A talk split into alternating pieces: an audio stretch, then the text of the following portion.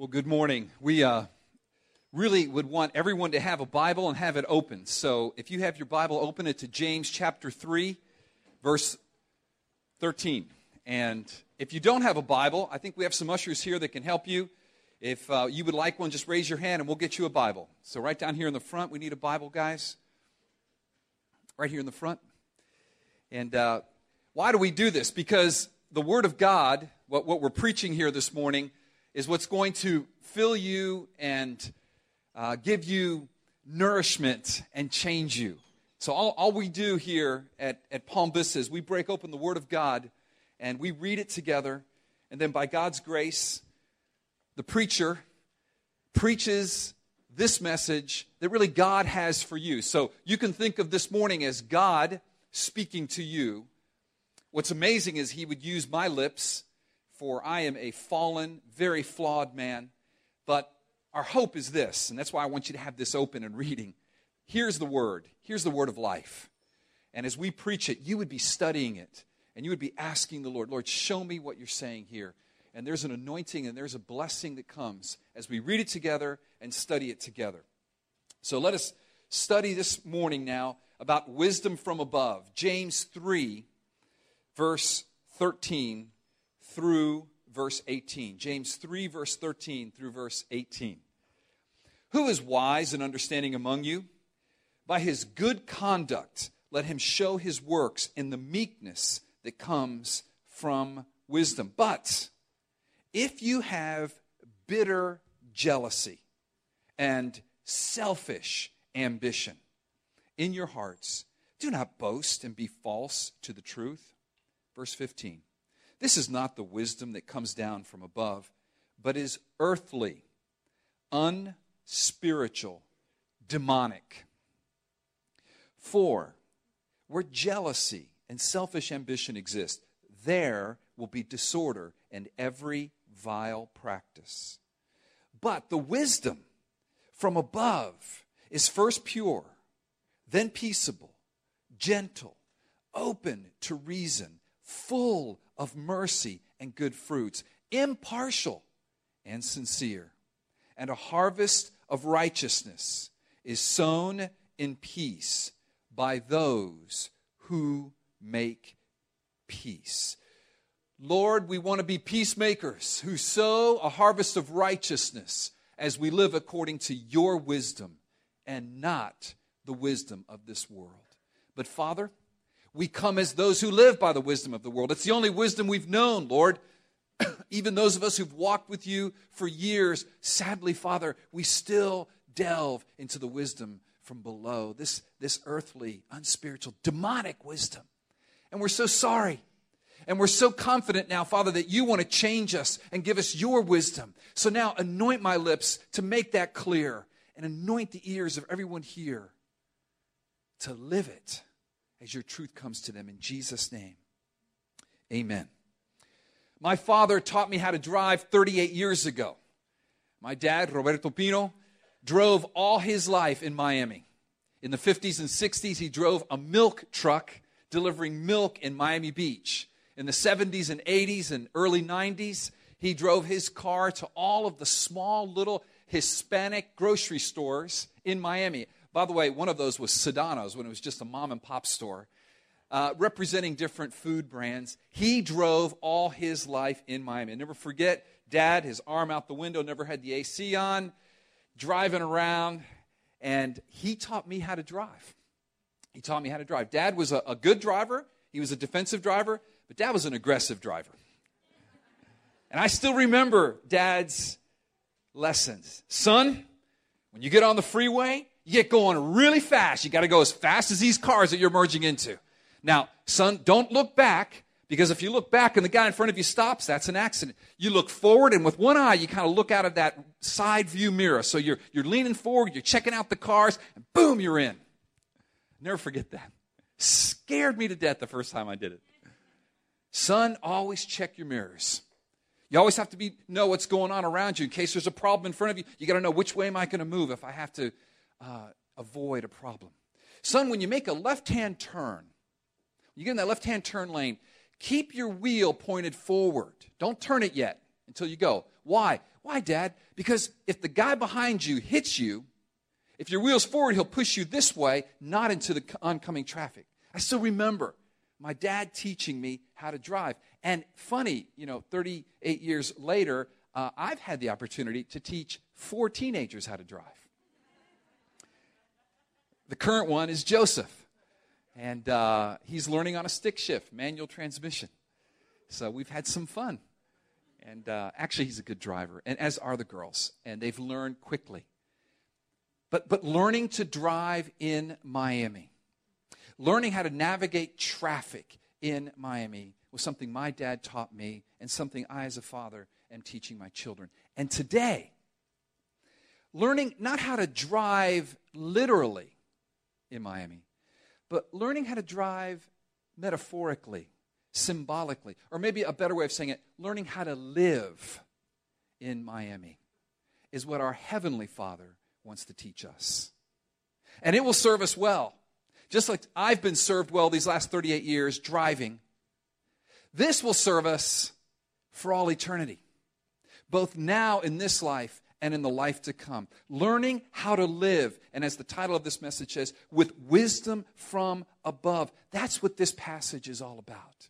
It's learning how to live according to a wisdom from God, our Heavenly Father, driving the way He teaches us and not the way the world teaches us, a wisdom from below. That's what this message really is all about, my friends. You know, so many of us, when we live our life, it is like driving, isn't it? There's chaos, there's traffic, there's delays. Sometimes we find ourselves late to an appointment, weaving in and out of traffic like a crazy person, like most people in South Florida. Cutting people off, riding the bumper of the guy in front of us, blowing through red lights. Wisdom from below. Wisdom that leads to chaos, disorder, and problems. God wants us this morning to learn a different way to drive, a way to live that is gentle and peaceful, that produces not disorder and every vile thing, but peace and righteousness. You know, I, I just remember, and I've, I've shared this before from the pulpit, but I just remember a classic example of what I believe this morning's message is about which really is live according to God's wisdom from above in order to please the Lord. Live according to God's wisdom from above in order to please the Lord. But I just remember this, and pardon if you've heard this before. driving on the Baltimore Washington Parkway, we're flying up there today with my good friend Bill, who's a pastor in our church in Pennsylvania. And we're running late to a class that we're supposed to attend pastor's college class. And I just remember pulling out right onto the parkway, and they have rolling hills there. And just, we're up on a hill, and I'm, I'm seeing bumper to bumper traffic as far as the eye can see. And I was just leaning forward to instruct Bill how to drive like a crazy person, weaving in and out of traffic on the shoulder of the road so we could get there on time. And I was just about to say the words, and Bill just turns to me and goes, You know, Al, I wonder what God's providence has for us on the Baltimore Washington Parkway. And I went, Me too, Bill. I was wondering that exact same thing. And he just peacefully moved into traffic. And you know what? We got there. We got there. What a picture of what this morning's message is about. Do we live by that wisdom from above? Friends, a wisdom that trusts God because it's a wisdom that says God is in control. And it enables us to live from a wisdom from above that's meek and gentle. A wisdom that those who don't know that God is in control, or like me who forget, don't have. So, how are we living our lives? How are we living? Are we living, as it says here in your notes, the propositional statement, according to God's wisdom from above in order to please the Lord? Or are we living by a wisdom from below that's chaotic, that's crazy? Look at verse 13. Look at verse 13. It says here, Who is wise and understanding among you? By his good conduct, let him show his works in the meekness of wisdom. In the meekness of wisdom. The, the opening question here of this passage in the first century was directed by James to these false teachers, these false leaders who thought they were wise, but whose conduct and works failed to show any wisdom from God. Because God's wisdom is, wisdom is marked by meekness, their wisdom was marked by arrogance. And so this morning, what we want to do is three things. There's three points under the main thematic statement, which is live according to God's wisdom from above in order to please the Lord. We want to do three things, three points this morning on your notes. Number one, we want to define the wisdom from above. We want to define the wisdom from above. Number two, we want to differentiate between the wisdom from above and the wisdom from below. We want to define the wisdom from above. We want to differentiate between the wisdom from above and the wisdom from below. And number three, we want to determine in our hearts, guys, that we're going to live lives that please the Lord. We're going to live a life that pleases the Lord. So, number one, let us define the wisdom that is from above. How is Scripture define that wisdom? Well, look at verse 13. There's, there's a definition right there. Verse 13 Who is wise and understanding among you? By his good conduct, let him show his works in the meekness of wisdom. In the meekness of wisdom. The Bible, the Bible defines, this might be a good thing to jot down. The Bible defines meekness as the defining moral characteristic of wisdom. Meekness, meekness is the defining moral characteristic of wisdom. Meekness is the defining moral characteristic of wisdom. The Greek word that here is translated meekness is the word praus. Praus. And this Greek word praus here is defined as is translated as meekness. Elsewhere in scripture, it's translated as gentle. So, one Greek word, praus, has a range of meaning. And that range of meaning includes two very important words meek and gentle. Meek and gentle. And just jot down this reference. The other place that praus is translated, this time it says gentle, is in Matthew 11 29. Matthew 11 29. And in Matthew 11 29, we find here Jesus, he's speaking, and he's saying the following Matthew 11 29. Take my yoke upon you and learn from me, for I am gentle, praus. That's that Greek word praus. I am gentle and lowly in heart. Folks, the definition of wisdom begins not with a principle or a philosophy, but with a person, Jesus Christ. Jesus Christ. Jesus Christ. Remember, what's the title of the message? Wisdom from above. In this passage, there are two times when James says, the wisdom of above, the wisdom from above. So the wisdom that we're talking about isn't primarily a principle or a philosophy. Oh, it ends up being a principle or a philosophy, but it's a principle, it's a philosophy personified by Jesus. It's a person. Remember when we preached on Proverbs years ago? And remember, Corey brought this truth to us. Folks, the wisdom of God that is taught in Proverbs, it's teaching a person. It's Jesus. It's a, it, Jesus personifies wisdom from above. So, to begin our message, you want to define wisdom? Here's a definition of wisdom Jesus Christ. You want to know what wisdom looks like? Jesus Christ. God personifies to us the very wisdom from above that He wants us to live. He came from above. Jesus was meek. Jesus was gentle. That's what it says in Matthew 11 29. He is gentle. Now, meekness, it's not weakness. Meekness is strength under control. Who was stronger than Jesus? No one.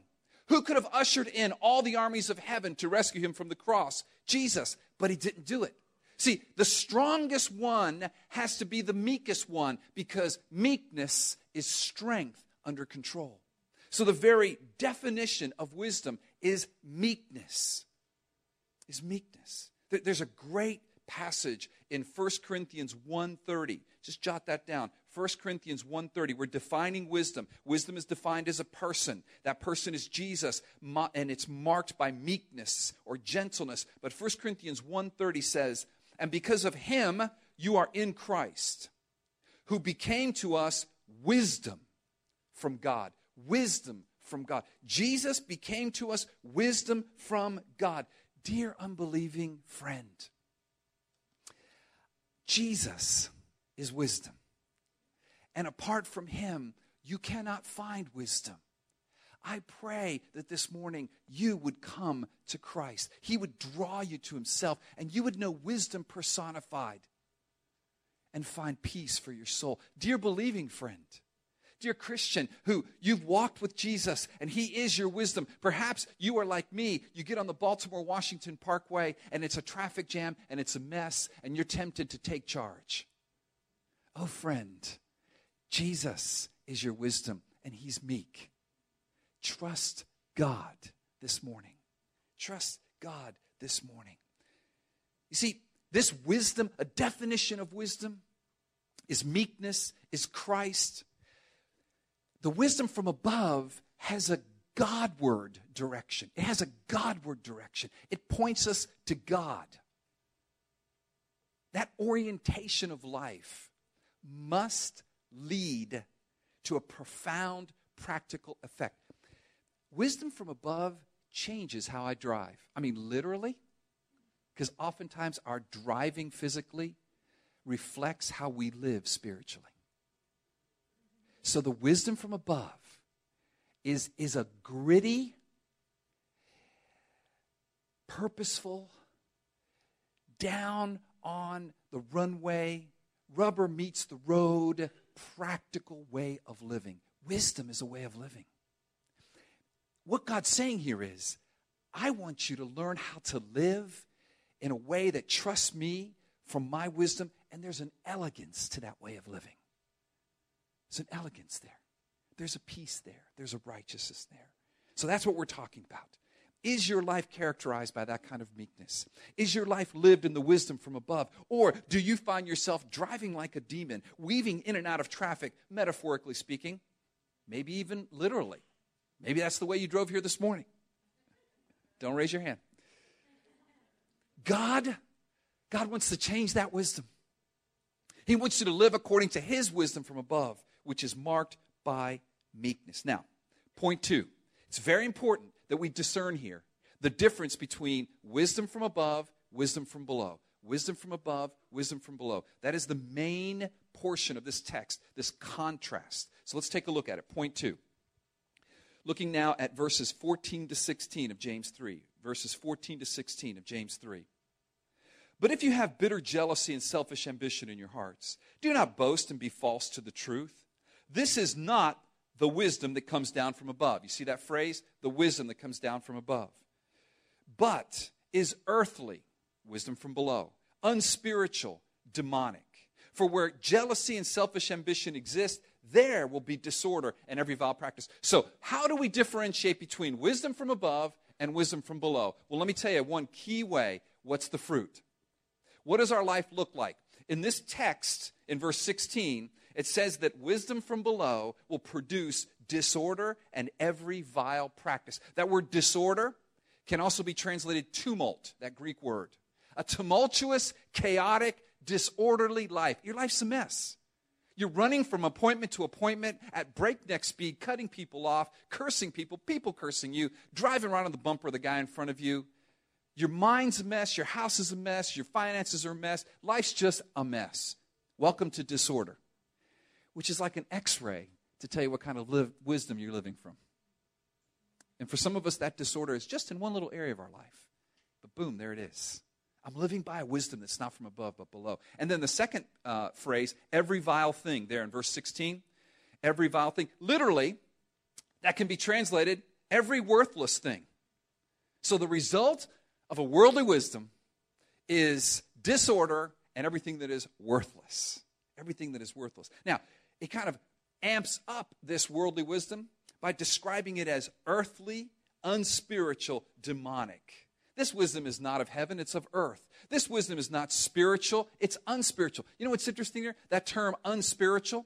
If you take a look at, just jot this down, 1 Corinthians 2.14. 1 Corinthians 2.14. It speaks of a natural man, an unspiritual man. And you know how it marks that natural person? 1 Corinthians 2.14.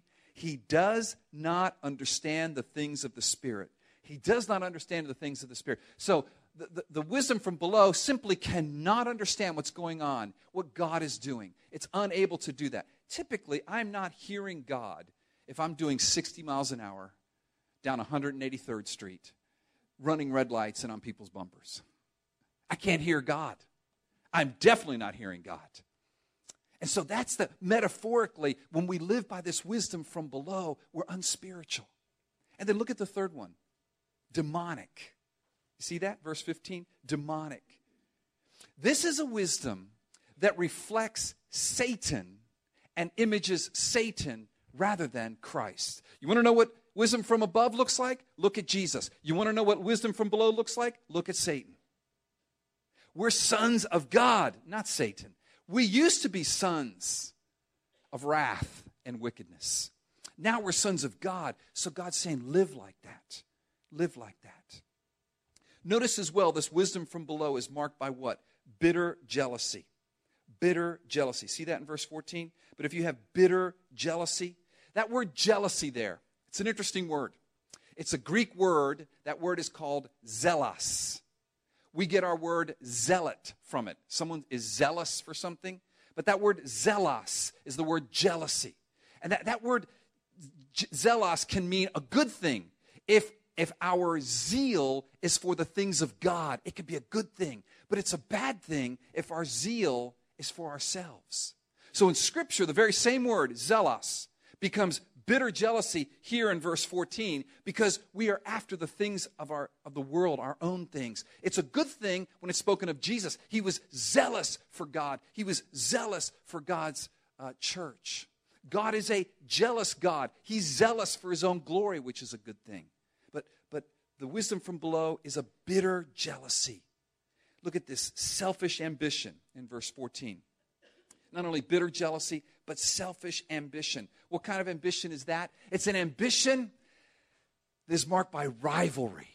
By rivalry. I don't know about you, but when I'm driving and there's a guy right on my bumper, like right on my bumper, and, and, and I'm in the left lane, and I'm already doing 90, but he's right on my bumper. He pulls to the right to pass me. There's something in me that doesn't want to let him pass me. It's that selfish ambition metaphorically speaking now. And not that I've ever done this, but when the guy that he's trying to pass me, but there's a real slow guy in the right lane, not that I've ever sped up so that right when he's about to pass me, he's got to slow down for that. I've never done that. And I certainly have never slowed down so that he has to just kind of ride there between us for a while. I've never done that one. Oh, friends, sadly, sadly, my driving does reflect my wisdom from below which is a competitive wisdom, which is a wisdom that wants to be the best. You know what kind of wisdom this is? Tell me if you've ever been at this in these shoes. It says, you know what? I can't stand that they possess what I want. It's this grasping, envious, competing, full of rivalry wisdom. Guys, it's it's the air we breathe and the water we swim in. It's like we're fish that swim in the water, and because we've lived all our lives in the water, we don't know we're wet. It's the, it's the atmosphere I breathe, it's how I was taught. It's everything that this world offers me. And it's a wisdom from below. It's a wisdom from below. Now, let's take a look at the difference between that wisdom and a wisdom from above. Look at verse 17. Look at verse 17. Great verse here. Verse 17, but the wisdom from above, there's that phrase again wisdom from above. The wisdom from above is first pure, peaceable, gentle, open to reason, full of mercy and good fruits. Those two go together. Impartial and sincere. What a wonderful list. Many people have likened this list of wisdom's characteristics to the list of the fruit of the Spirit in Galatians 5. In fact, today, if you want to do a little study, a parallel study, just jot down Galatians 5, 22 and 23, and kind of put those two lists together. The fruit of the Spirit and this fruit of wisdom. What, is, what does heavenly wisdom look like? You see, the wisdom from above is what we need to gaze at, look at, love, and to see does my life match this? Does my life match this? Why? Because, as it says in your notes, the wisdom from above produces peace and righteousness. See, one of the great x ray questions is how's your soul, Al? Like when I pull out onto the Baltimore Washington Parkway, when I, metaphorically speaking, pull out into something I don't want that is delaying me from what I think I should have, or even agenda I think should be done, what do I do? Do I jump on the shoulder of the road, kicking up dust, angering everybody, so weaving in and out of traffic, again, metaphorically speaking, to get what I think should be done, even if it's a good thing?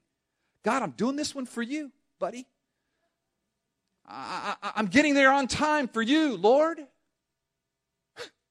Great illustration. I'm in a car full of young men going to preach the gospel at uh, this Turner Gill um, Correctional Institute on 36th Street and we're late. And I'm on the Palmetto, the glorious Palmetto. And I'm coming over a hill and it's locked up, baby. Without even thinking, I am in the median bombing. These guys are from like Maryland. And I, when I looked at them, they're all like, I mean, they, everybody stopped talking. Like the fish in the water, I was so used to doing that, I didn't even know I was doing it. Later, we all had a meal together at Latin American Grill. I said, Hey guys, any observations from today? Wasn't it a glorious day? See, it's amazing God would even use us, isn't it? And, he, and they said, Well, yeah, there was one. It was, it was how you were driving on two wheels on the side of the road. And when you flipped that one guy off, that was really interesting. Not sure what that was. That what spiritual gift is that? I did did. That. So, so the point being, how do we live?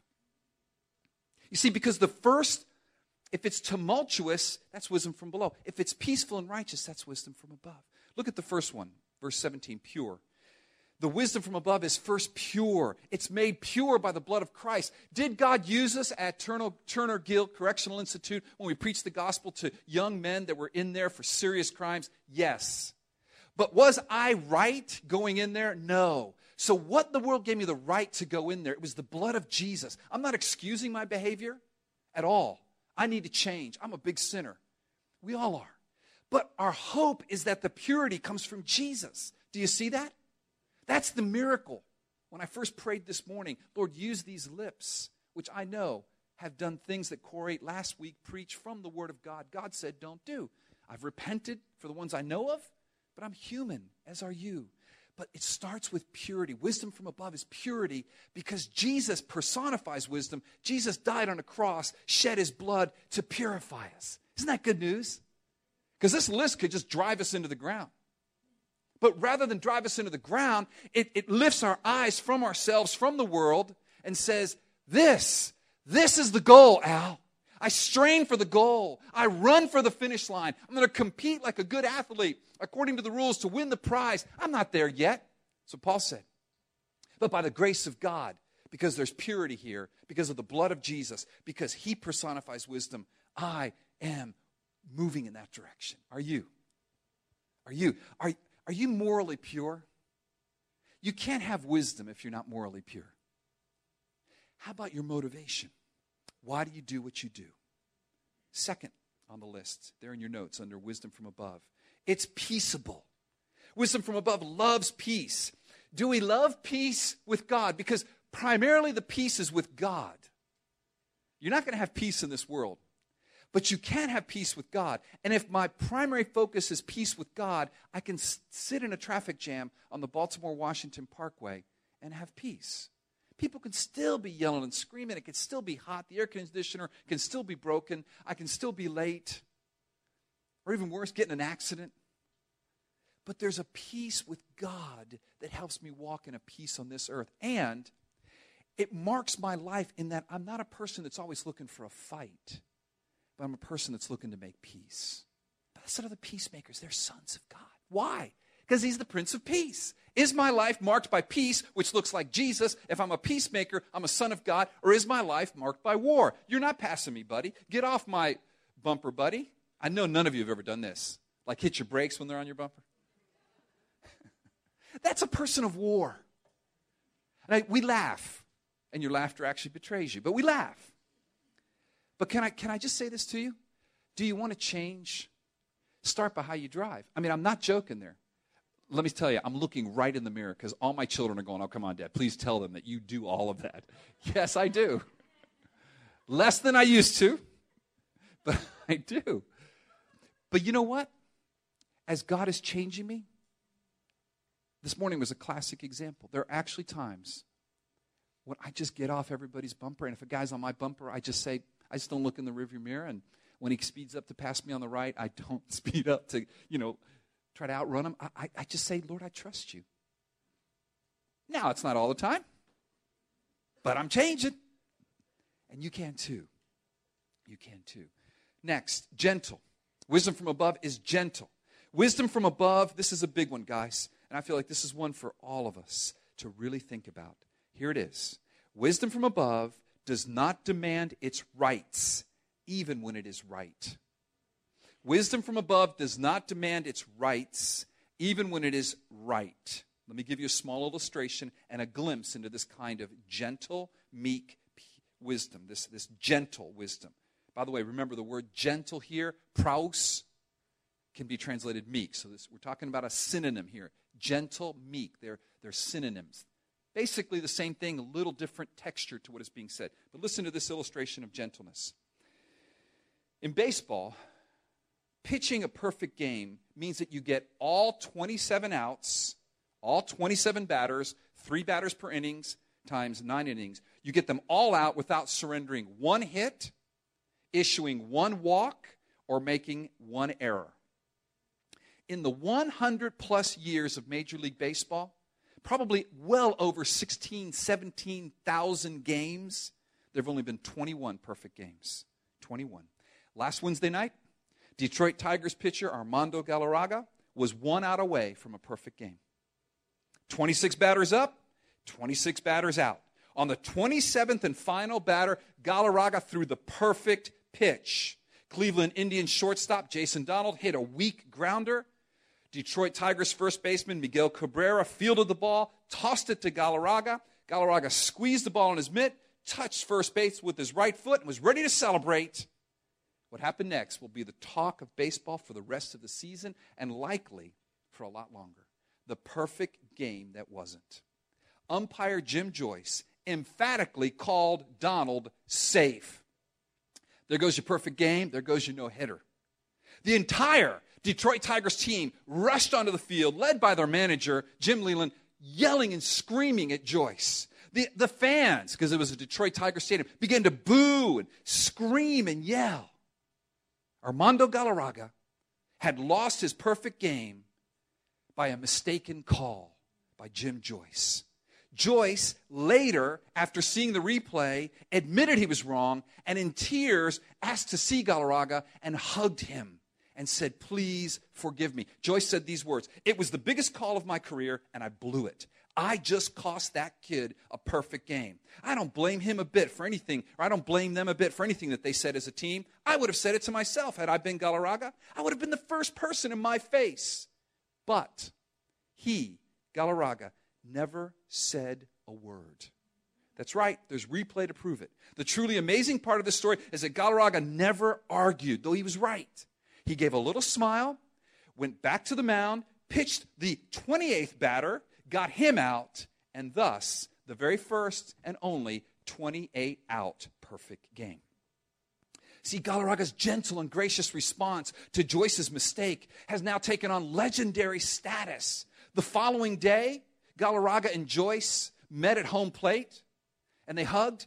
The entire stadium stood and gave them both a standing ovation for their civility, kindness, and sportsmanship. In fact, on Friday, our U.S. State Department issued the following statement. This is the State Department. This is, this is what they said. Galarraga deserves credit for the display of grace and sportsmanship that he has given us in the wake of his 28 out perfect game. We certainly salute him and what he has done for the good of the game as a proud son of Venezuela and the Detroit Tigers.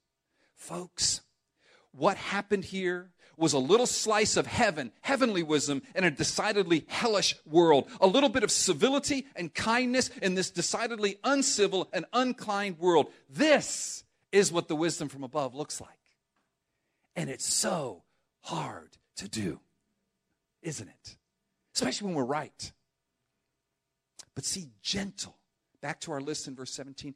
Gentle means that we drive, that we live with a gentle disposition, that when we're following a guy in front of us and we're late to an appointment and we're in a traffic jam and this guy wants to cut in and merge, we slow down and wave him in with a smile on our face and say, you know what?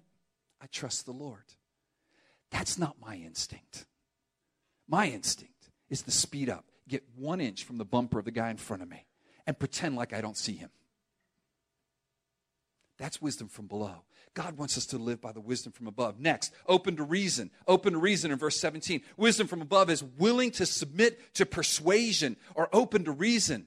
Here's the question for us all Are we easy to be appealed to? Can someone come to us with something we may not agree with and say, Can I bring something to your attention? Can I reason with you? Is that a pleasant experience for people who want to speak to us that way?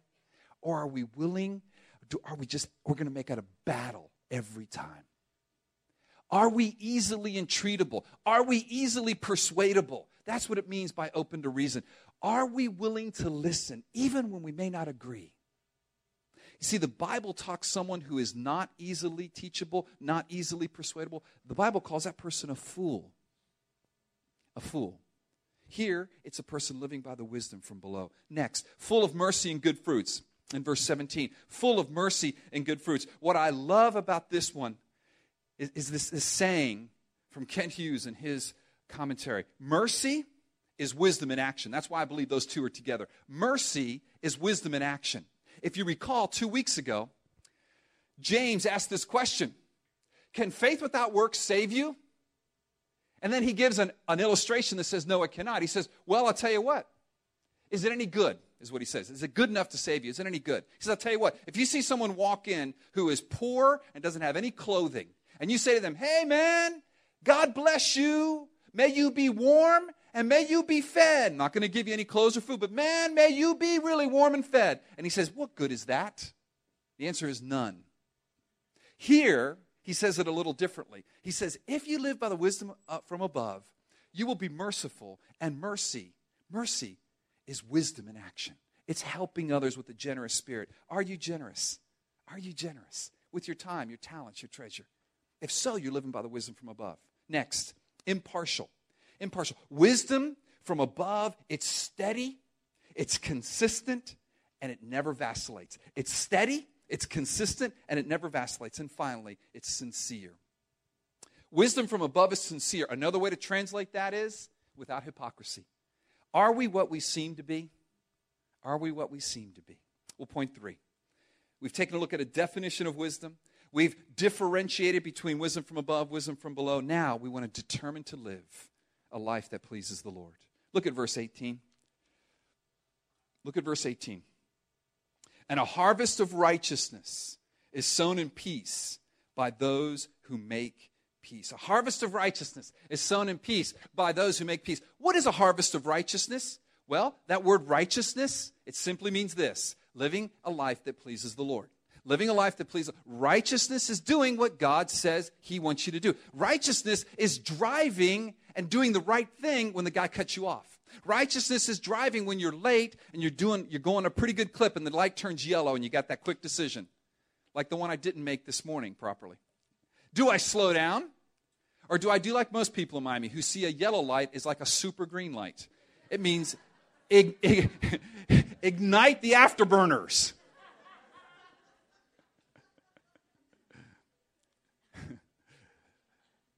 So, righteousness here, listen to me. Righteousness means that we live by the wisdom from above. Wisdom from above is not knowing exactly God's plan perfectly. That's not what it's talking about here. Wisdom from above is living rightly in a world where you don't know what's going to happen next. Will I respond properly? Today, in fact, in just a few minutes, Corey and I are going to go running out the door, jump into Patrick's car, and he's going to drive us to the airport. Our flight leaves at 1.30. It gets there at 4.20. Graduation's at 6. Now, here's wisdom from above. If at 3.45 we're sitting in the Fort Lauderdale airport and the worst thunderstorm known to man rolls over Fort Lauderdale. And we get the word airport shut down for two hours. How's Big Al going to respond at that point? Is he going to start going like this? You know, get on the phone and go up to the counter and say, "Listen, I don't care what you say." Oh, sadly, I've done that, guys. Or is Al going to say this? I wonder what God's providence has for us in the Baltimore Washington Parkway. Hey, Corey, we got a whole lot more time to talk about those things we were going to talk about. Hey, Jose, we love you, bro. We're there with you in spirit, but our bodies will be there about midnight. Kiss your wife, hug your kids. Bye. Listen, with peace. Will there be peaceful righteousness, or will there be disorder in every vile practice in Al's mouth and mind and heart? Do you see where that's going? Now, you're probably sitting there thinking what I'm thinking as we kind of move to the end of this. How can I do that? Well, let me return to one scripture. If you can just put back up here Matthew 11, but this time start at verse 28. Write this down, guys. Matthew 11, 28 to 30. Matthew 11, 28 to 30. This is how we can do this. As Corey said last week, no man can tame the tongue, but Jesus can. Well, we are not built to live according to this wisdom from above, but Jesus came living according to the wisdom from above. Look at Matthew 11, 28 to 30. Jesus is speaking. Come to me, all who labor and are heavy laden, and I will give you rest. Let me translate. Come to me, all of you who are weaving in and out of traffic on the palmetto, about ready to blow a gasket, and I will give you rest. Verse 29. Take my yoke upon you and learn from me. Do you see that? And what are we supposed to learn from him? I am gentle and lowly in heart. That's wisdom personified. And you will find what? You'll find rest for your souls. I believe that's what God wants to give us today rest for our weary souls. For my yoke is easy, my burden is light. God's appeal is based on an agricultural metaphor, picture. Two oxen, typically one older, more experienced, with a wooden yoke yoking them together. And the younger one is learning how to plow from the older one. And the picture is this Do you want to learn godly wisdom? Then allow yourself to be yoked with Jesus and learn from him. His ways are gentle, his ways are lowly. You will find rest for your souls, which is what God wants to give you. Let's bow our heads in prayer, please.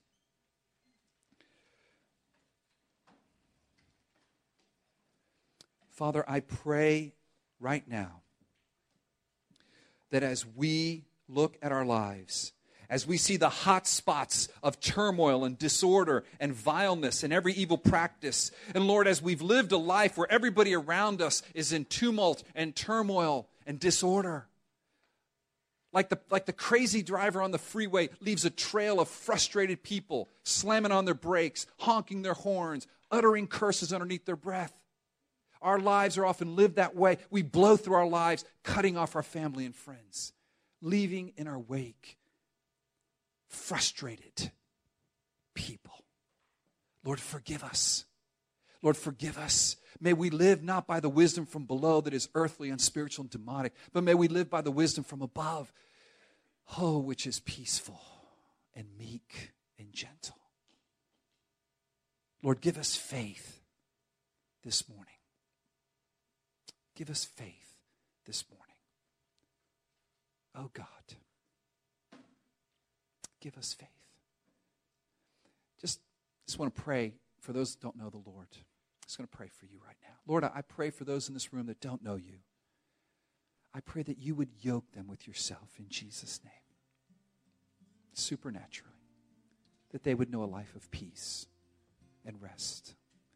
And for those believers that know you but find themselves in anything but peace, oh Lord, Prince of Peace, teach them as they're yoked with you your ways, which are gentle. In Jesus' name, amen.